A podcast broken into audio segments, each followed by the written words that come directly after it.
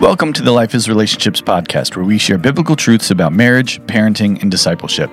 The desire of CTCI is to see individuals and families restored in their relationship to the Father and for them to be empowered to have thriving, godly relationships that impact the communities around them. Hey everyone, and welcome to today's episode. Today we will have Seth Williams joining us, and we'll be talking about uh, several things, but we'll be talking primarily about what does it mean to be a man in today's culture. Seth, welcome to the podcast. Hey, thanks for having me, AJ. Um, so, Seth, it seems like, uh, and I want us to be able to have this conversation with it sounding like we are, um, that it's just a polarized political view or anything like that, because this is something that we've seen just in culture in general, and not just from a political sense, but I think that we've seen some of this happen in the church as well, in terms of what men are actually being called to be. And so it seems like over the last three to five years that there's just been this continual attack on manhood. And what are some of the ways that you've seen manhood attacked and targeted in society today? I think uh, in a lot of ways we're so fearful of you know strength in ways, and and you see attacks, you see broken, you know, abusive homes. There's there's plenty.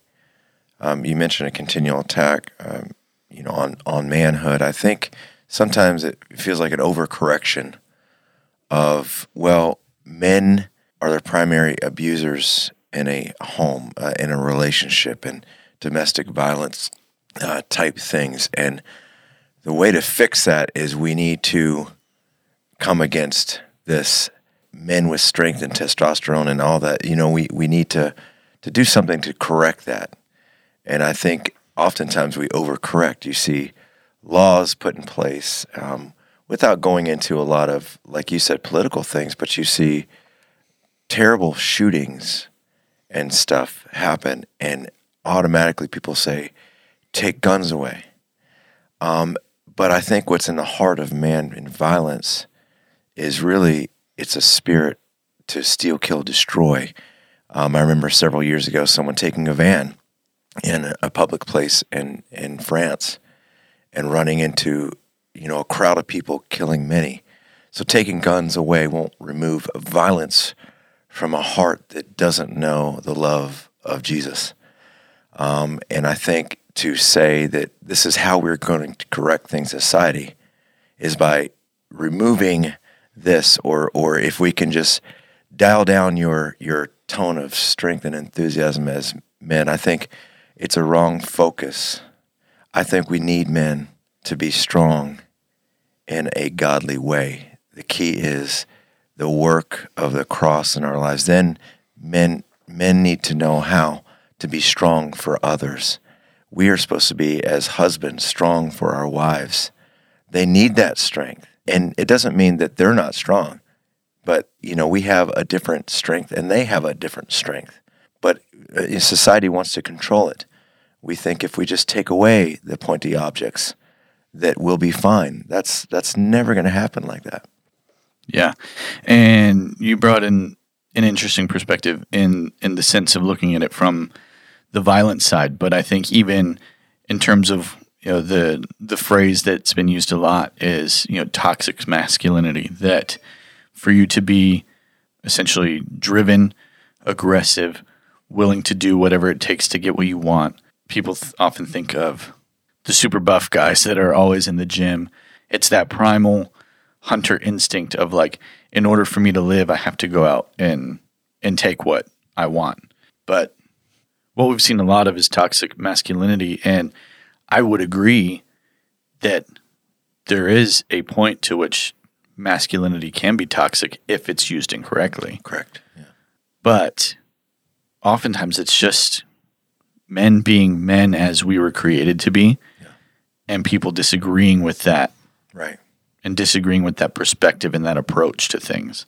Whether it has to do with, you know, men being the heads of homes and leading homes, or, I mean, that's just one example. Like, it's not looked, uh, it's frowned upon for a man to be aggressive or, or assertive. In the business world, it's, it's applauded but I think even more so within the church, it is frowned upon yeah. to a degree. Yeah. Because we want to be the nice Christian man. And so, um, are there any of those things kind of starting off that we talked about that that are valid concerns that we should be taking into consideration and, and actively working to turn around in our culture and how men conduct themselves and how they work Yeah. And, and function within homes and in business in the church today? Yeah, you know, even um, preparing for this podcast, I was just thinking of King David, who was, you know, prior to that, a shepherd, a lowly shepherd, passed over and not viewed as, you know, ready to be in line of, you know, anointed as king. But we see him guarding sheep. We see him really with a heart to protect. We see him as a worshiping warrior who is just amazingly strong and courageous and brave, and at times foolish, but loving, and a worshiper that didn't care what it looked like. So he had that just that strength, but he also had this this place of, of softness before the Lord and knew he was confident in in the strength of the Lord. And it was it was something that that brought men of like hearts around them, and it protected men, women, and children. And it it it fought for good causes. And if we don't believe that's necessary in today's day and age, we're fooling ourselves. And I say that in in the sense of the body as well. When we're I, I, I can't tell you how many times being, you know, in ministry, we point a finger at, at men not coming to church and, and, and we put the blame solely on the men, which, you know, there there's times absolutely it's it's on them, but I think we've made it more suitable to women.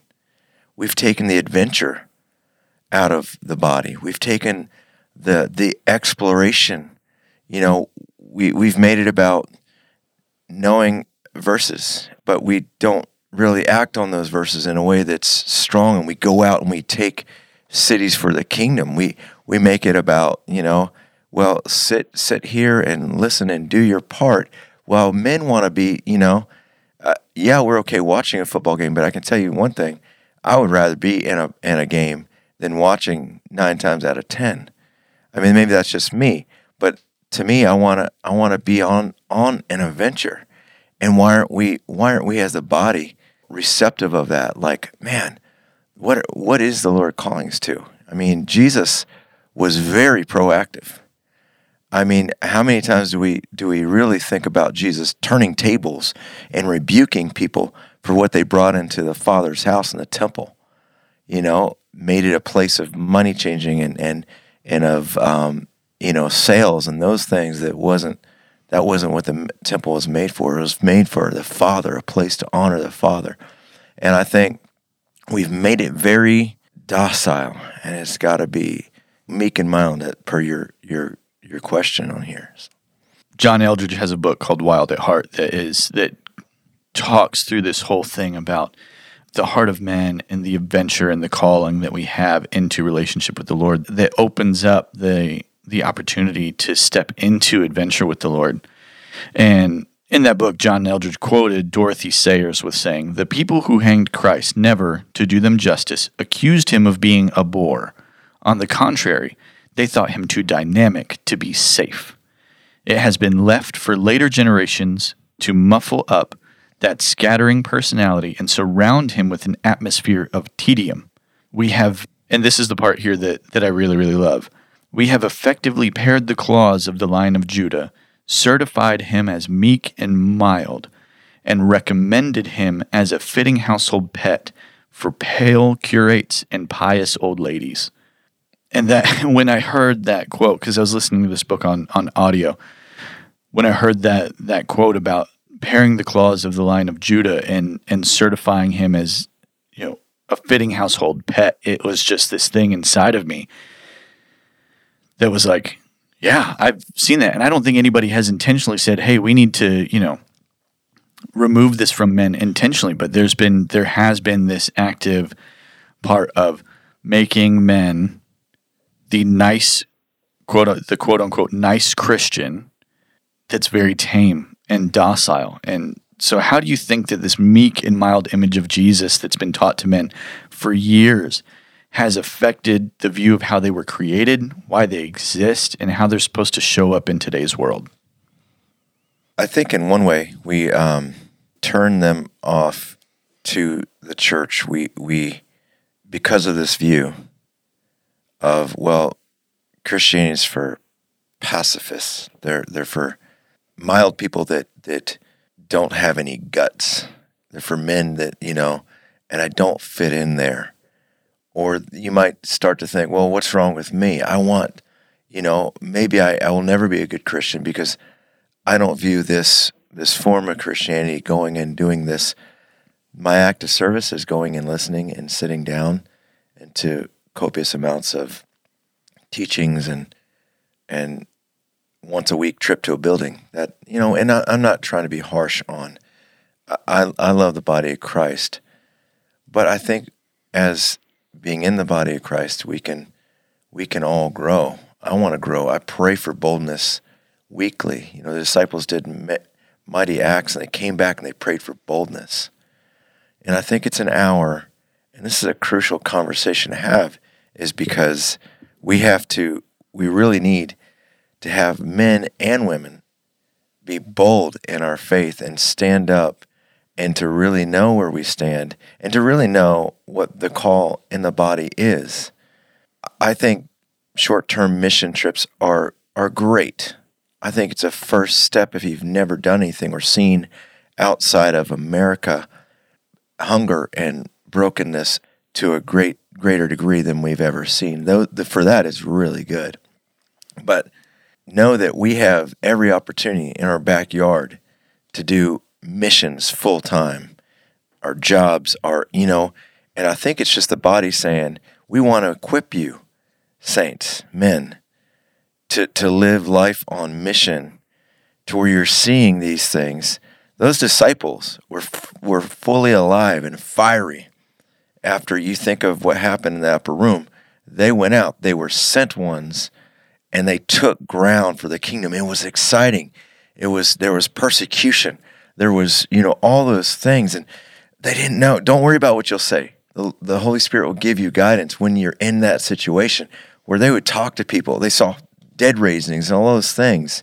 And we've made it almost this thing of, well, get your doctrine straight, which you should, but just focus on those things, focus on those things.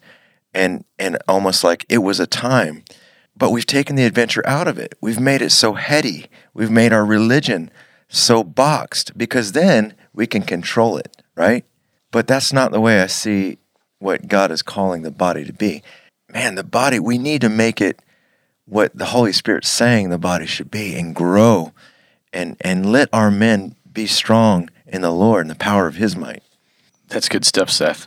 And you were talking earlier about David, and in David I, I continually see this dichotomy of manhood that is of strength and emotion, of action and art, and of violence and of peace and restoration. How can men today begin taking back their manhood to where they can begin to walk in the strength, passion, boldness, and humility that God created us for to be fully ourselves and how God created us to be? I would say a lot of that can come out of community. Find a group of guys. I have walked in seasons uh, where I've walked with men of like hearts. We even did a Wild Heart group probably 18 years ago. After that book came out, we read it and we explored those things together and we went there as a small group of brothers. We went there together. I would say, as men, just a practical, find men of like hearts that that desire to know and follow Jesus and desire to be fully alive in their marriages and the body and living life holistically, full of adventure with your kids re-envisioning like let's take them let's go and do something we haven't done before. Be okay getting out of your element. That's hard for me. I know you know it is for other men but do some things that are just adventuresome. And do it with with a an outreach mindset of i, I want to go and, and make disciples and i want to go and do i want to live this life fully from start to finish when i wake up you know and it just it takes doing get getting off the beaten path. But you start it with a group of guys that you feel maybe start with one guy, two guys, and then have some talks and meet together and, and camaraderie and, and take ground, go rafting, go cycling, do those things. That's awesome. I love what you're talking about through this, and I just kind of get this picture of you said earlier how a lot of Christianity, a lot of the church has been made really heady. It's been a very you know knowledge based thing, which is good. We're supposed to know the word. We're supposed to Yes, know our weapon. absolutely. But then also, just as much of a scholar, we also need to be that much of an explorer That's right. because it's through that exploration that God can speak to us in That's right. different ways than just words on the paper. That's when that word comes alive. Yeah. It's living and active and sharp and it and it's gotta be used. Just like if I had, you know, you think of just being brainy and sitting down and not ever using something. You've had knowledge without exacting those things. Yeah.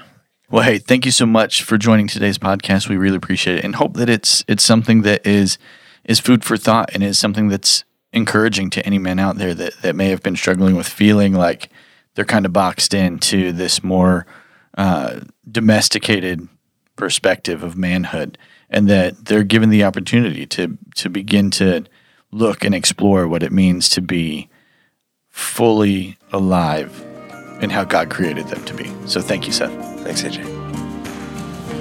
Thanks so much for listening to today's episode. Be sure to subscribe so you don't miss the next one, and we would love if you left us a review. For more information about CTCI and our upcoming programs, be sure to check out ctcilife.org. This podcast is a production of Christian Training Center International, and it is produced by AJ Selby and Seth Stradling.